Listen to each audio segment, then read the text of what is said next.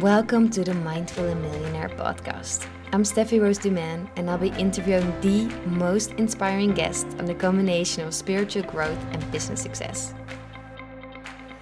In this episode, I talk with Celine Charlotte about money, business success and challenges, spirituality, embracing imperfections, and the daily practices that keep her grounded as a successful entrepreneur. Because that is what she is. She's an online educator and pretty awesome at making money. Celine Charlotte runs C Academy, which she took from zero to seven figures in under two years' time.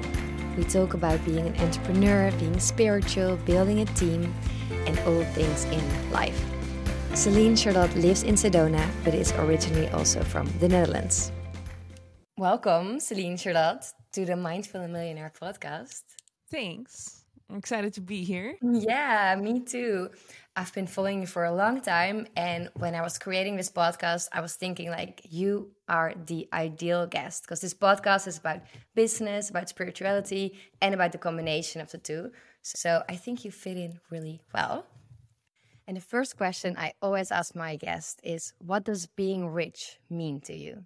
I think the first word that comes in mind is always freedom and safety. I thought for a really long time it was mostly freedom. In the last couple of years, I started realizing that money also for me means a lot of safety safety to fall back on, safety to just know that whatever happens, I can take care of myself. And the freedom part is mostly the idea. I love the idea about money that you can explore anything that you want to with your personal growth or with your hobbies or your interests. Like if I want to decide to be a painter today, I can literally go to the store and buy paint. I don't have to, what I used to do back when I didn't earn money yet, don't have to wait until I would earn money to do that, or I don't have to think like, oh man, I wish I could buy that and explore it. You can literally explore everything that you want to do. And I think that's one of the fun parts of having money.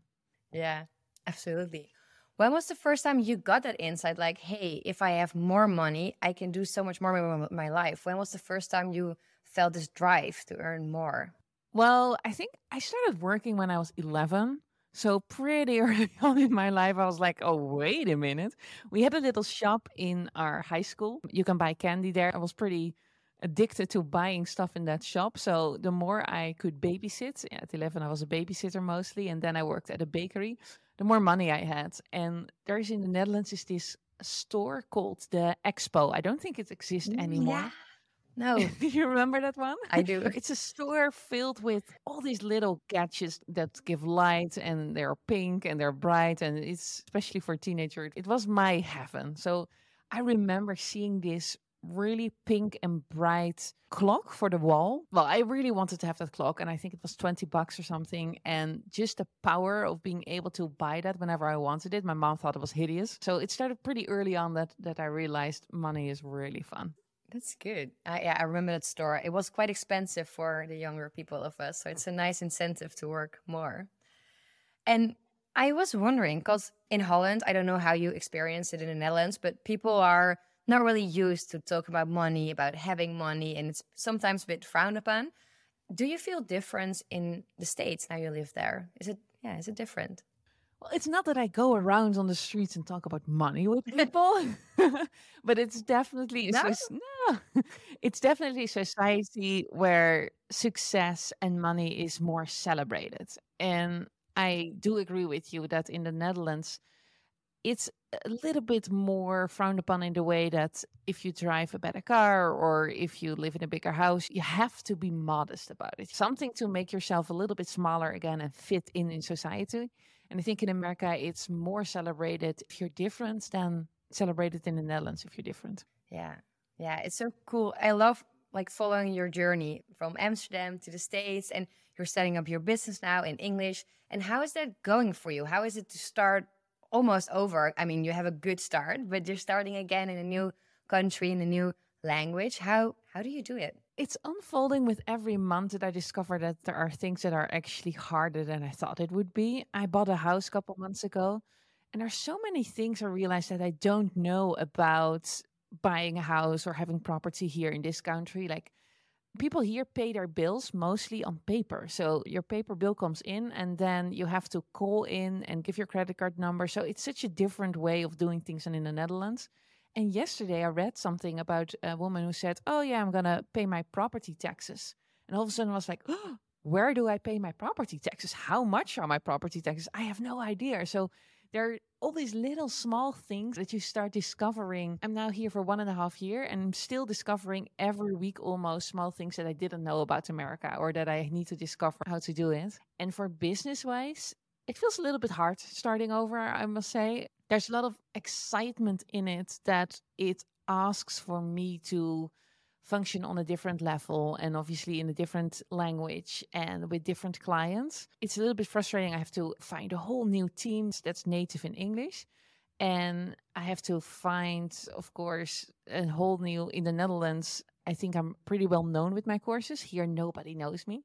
So it's a lot of work. And at the same time, if you're doing stuff in English, most software programs are made for people who work in English. Or when I find that like yesterday I hired a new person. She's working from the Philippines. I could never really work with them because nobody understands Dutch. And right now everything is in English. So in the end, it will go faster in my business. Processes are being streamlined and everything is simpler because we all speak the same language all over the world and the software is made for English content. So I'm hopeful that it will be better in the pretty near future. Yeah, I love how you have this whole thing with the big team setting up. Tell me how is it going? Like hiring 20 people and having all these processes. Do you like it or love it or hate it? No i don't love it. I do know and we're talking about mindfulness obviously in this podcast mindset is really important and that is one of my last insights i keep telling everyone i'm such a horrible boss i'm such a horrible leader i don't like working with a team expectation management. Right. I thought it's good expectation management, but I realized it's also really not working for me to keep saying that, obviously. Like, I will never be an extremely good leader if I keep telling myself I'm a really bad leader. And my team is actually every time when they hear me say that, they are like, Celine, stop it. You're an amazing leader and we love you as a boss. And you're, you know, you're one of the most amazing bosses we ever had. So please stop saying that to yourself. Stop being so strict and punishing yourself so much about it. So I realized, like literally last week, I should change that narrative, what I'm saying about myself. But it's definitely not going yet where I want it to be. I'm so used of doing stuff by myself. I used to do all the marketing. Like I brought it to a three and a half million dollar company by myself, apart from the customer service and community management. But all the marketing, that was all me, always. So I would record a podcast. I would edit it really quick and like 10 minutes later it would be online i would make some stories about it and it's out in the air that's the speed of working i'm used to and now i think it's already a month ago that i recorded a couple of podcasts and they're still not online because we're still streamlining those processes that my team can do it it's for my patience it's a lot but i know i'm going to grow from it tremendously and i am looking forward of having a huge team making sure that everything is going right. It's ridiculous that I did so much by myself. I yeah, it took me 30 people to get to 3 million, I think, and you did it alone. That's a lot. But I love it. But you had 30 people already working for you? Uh, now 60, more than 60. Yeah. But I'm the same, I think the same as you. I don't like being the manager, so I have like some like a layer in between so I can like be friends with everyone, but I don't have to manage them directly. I just manage my own management team. Yeah, that's good. Yeah. Yeah. I have the same setup now. What I feel with your now is that you're learning a lot from the switch to English, the, the team. What is the biggest thing you learned from a business, like about yourself? What's the biggest personal development you went through? I definitely come from a background that I was shy, insecure, heavily depending on guys, or I had the thought that oh, I had to marry with a man who would take good care of me. So I definitely come from a background that I wasn't really empowered about myself, not confident in myself. And I think that's what business did mostly for me. That I realized that if I put in the work, if I would learn the skills, if I would read the books, if I would experiment with business models and put myself out there in marketing and work on my sales skills, with every step that I took, my confidence grew. My confidence in my abilities, my confidence in my skills, my confidence in my ability to make money. And it made it that for me, running a business and having a business is like one of the most beautiful forms of manifestation. I can literally think today like oh i want to live in bali for two months and i can go there and i can create the money that makes that possible. So it's almost like having a magic wand like uh, like harry potter and just deciding like okay this is what i would like to have in life and then my business is the car the vehicle to come there. That's i think what business did for me. It gave me a lot of confidence in myself and in life and in making sure that life manifests in the way that i wanted to manifest. That's really beautiful. And more on the shadow side are there also things you learn about yourself because you're not a bad manager that's what your team taught you but are there shadow things that came up like ooh i didn't know that about myself but i learned it through my business. I learned it through oh, working with people. Totally. Like everything. like business brings everything up. So right. definitely we just talked about it a little bit already. My impatience is one of my It's also a good thing. I don't think impatience is always bad. I don't know. It, eh, it sometimes makes me judgmental. I could think like, oh man, I'm the only one who, who gets it, or I'm the only one who can do it really well. That is bullshit. It makes me narrow minded. Obviously, also insecurities that come up with business when I first started and nobody showed up to my workshops that I organized. Or sometimes when I get a lot of hate on social media, that used to be in the beginning, a lot of brings up a lot of insecurities. Let me think. It, almost everything that I learn about myself is in a way interfered with my business because whatever happens outside of my business, in relationships, for instance, there's always a small part that's also mirrored in my business, I feel. so. Business is a great self development school, I think. Yeah, totally. And what is your next big thing? What are we going to hear from the USA Celine Charlotte company? I don't know yet. If you can share it, or if you can. Yeah, usually I don't share really like big goal plans because I lose my own excitement if I talk about it. But I honestly don't have huge plans right now. My one and only main goal is to get to a level of comfort in English and get to a level of comfort in no, not really level of comfort, to get to a new level in my business of working with a team. Those are two of my really personal goals. I think one of the plus sides of of having money and having a business that runs really well is that I don't have to worry so much about the business model right now. I'm not in a hurry to make more money. So I actually just canceled one of my launches in Dutch. I can postpone launch in English as long as I want to because there's no immediately need to make money. So I give now a lot of processes in the background, and that is first in my own confidence level, and second in my business is working with a team. I give that now the priority because I can wait with earning money. So I'm excited to, as soon as those both things are better organized, to launch something again because I think earning money and delivering a course or delivering content or having something for sale is really fun and exciting. It gives me definitely a lot of energy. But for now, it's not one of my main priorities. I always wonder because I, I feel we're in the same level now. I just sold my business last year. So all the new things I do don't have to bring in money. But I always feel like, is that a good thing? So I can take my time and hire people or is it also a bad thing because i don't have the urge and the fire to earn that money how do you feel about that well for me i think it's personal but for me it would be a bad thing because i definitely was in this cycle in the beginning of my business of i launched almost every month so i had like 12 launches a year it was insane it was so much work and also i would drop into a new launch because I did that every 30 or 45 days. There wasn't really time to work on the back end. So it, there wasn't really much time to work with a new team or doing things differently. I was constant in this, all right, next launch is coming up. And it was a lot of adrenaline and it was a lot of dopamine and it was awesome. And I made a lot of money and I gained a lot of experience just by doing. But I do like this period in my life and in my business that I don't have to be launching all the time, don't have to be selling all the time, and I can just relax a little bit more and give my attention to all the other stuff in my business that is, that is important, where there's so much to learn. I think when I look at myself, the selling and the marketing, I've got that pretty much. I've got so much experience. I think I can do that. so that's not where my challenge is. It's not where my growth is. And the growth is right now in working with a team. So for me, it's good that there's no selling right now on the calendar. That's nice. I was thinking about it's a bit different, but might be to do with this. You did, of course, the plant medicine and you're very spiritual. And I think you're becoming more and more spiritual or more open about it. Did that give you any insight about how you want to live, like take up this more quiet pace, maybe? How did it interfere with your business? Did you get any insights from that? The plant medicine ayahuasca, it's been a while now. So the last time that I did that was one and a half year ago, right before I came to America. I actually didn't get a lot out of that experience then. there sometimes the plant medicine gives you a lot. And I remember a session I had is it two years ago now? Yeah, I guess so. Two years ago, or maybe even three years ago.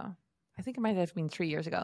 And that gave me this whole list of things to do. And one of them was go to Sedona and change your name. And I came out of that session. I usually do four nights in a row of ayahuasca, completely filled with this to do list. Last time it wasn't really like that. I don't think that uh, plant medicine has a big influence right now, how I run my business or how I do things. And I usually, it's for me, usually around childhood trauma, stuff like that. So it's, it never really focused on my business so much. Well, maybe that it didn't give you a hundred ideas is also a sign. Like, let's take it a bit more quiet, Celine. Let's quiet down. I think plant medicine understands like, oh, she has like a lot of ideas with her business. She's good on that on that front. let's focus on her childhood. Are there any spiritual things or rituals you do to focus in your business or to get new ideas, or is there any mix mixing up about spiritual rituals and business? Oh, good question. So I'm definitely a huge fan of journaling. And that for me is a spiritual practice in the way that when I journal, I journal of the point of view from an older and wiser version of myself. So I would go into the thought patterns and the ideas of somebody like myself, but then 10 years in the future, writing a letter to myself right now. And that's been really helpful for me always journaling. And also when I'm too overwhelmed with because I, I get in the morning sometimes so overwhelmed of all the things that I can do in my business and all the directions I can go to or the social media pressure of posting a lot and a little bit keeping up with other coaches or the idea like oh man I'm not I'm not showing up enough or I'm not doing enough I'm not helping enough and all of that pressure I usually take my notebook and I start journaling so that's definitely really helpful for business it's just I'm pretty creative and I have so much. I don't really need a lot of ideas or I don't need a lot of inspiration. I always have a pretty clear sense of what I where I want to go in terms of what I want to learn in my business. And that's always my focus. So instead of that I'm really worried about okay, should I bring the business to this direction or that direction? It's mostly that I always feel like what do I want to learn in my business and then there's so much that I can choose from that there's always something that I can work on. That's nice. And I think it might help to be there to like be so much more spiritual and grounded. How is it living there? Okay, last question. And then I wouldn't know if I would call my, myself so spiritual though. Like it's a horrible word, I think. You, I mean Well, no, I'm fine with the word. It's just like especially here in Sedona, which is a really spiritual village. I sometimes feel that I should definitely have more attention to my spiritual practices. I haven't been doing that so much for the last half year. So I always feel a little bit like a cheater if we talk about spirituality and people are like, oh, you're so spiritual. I'm like, I don't know. I should meditate a little bit better. I should definitely spend more time in nature. That is for me one of the things to experience spirituality too. And I'm not, I haven't been doing that for the past past month so much. Are you hard for yourself? Now you're blaming yourself for not being spiritual enough. I don't think I, that's I true. Just, I don't think being spiritual is about meditating. It's more like being in a state of mind and like connecting and being conscious. I don't know if I'm hard for myself or maybe I also try to. Sometimes people put me on a pedestal. I'm not saying that you're doing mm. that, but sometimes listeners do that.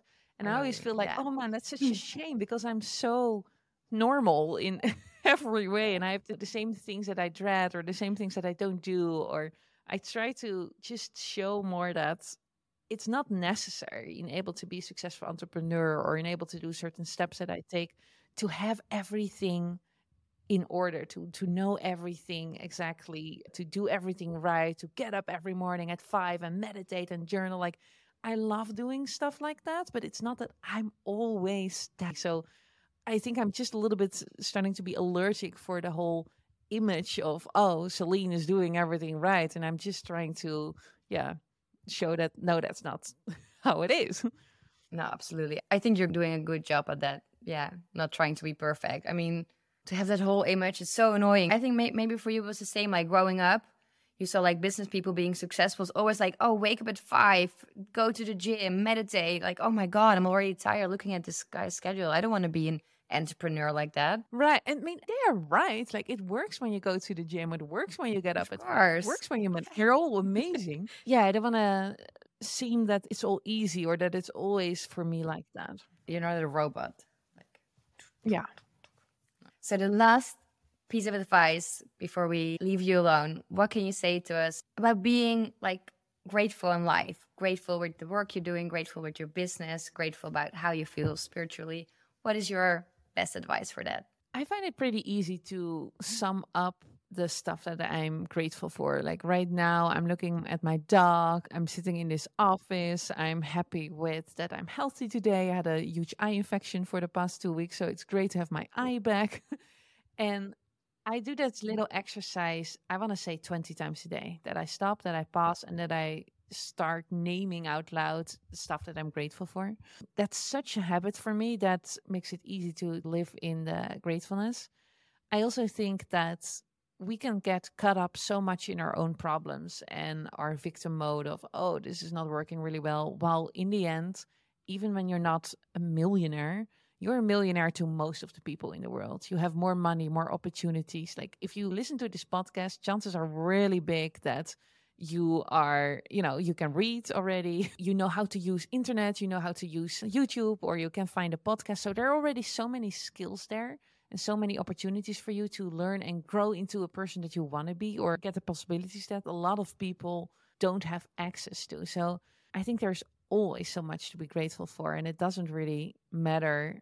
Like if you start doing that, if you start incorporating that in your day, I think that's what in the end brings the most peace because you might have this too. As soon as you start hitting the seven figures in your business and you get a life that a lot of people dream of in way of prosperity in money and you can buy the car that you want and all of that there's always a next level and there's always a next goal so the idea of oh when i hit that million then I'm set for life. That's not really how it went for me. It's I'm so in that mindset of growth that right now already have new goals. Okay, great. I've got a house in Amsterdam and now I wanted a house in America. And now I've got my second house in America. I'm like, "Oh, I want actually a house in, you know, New York." So it's it will never stop.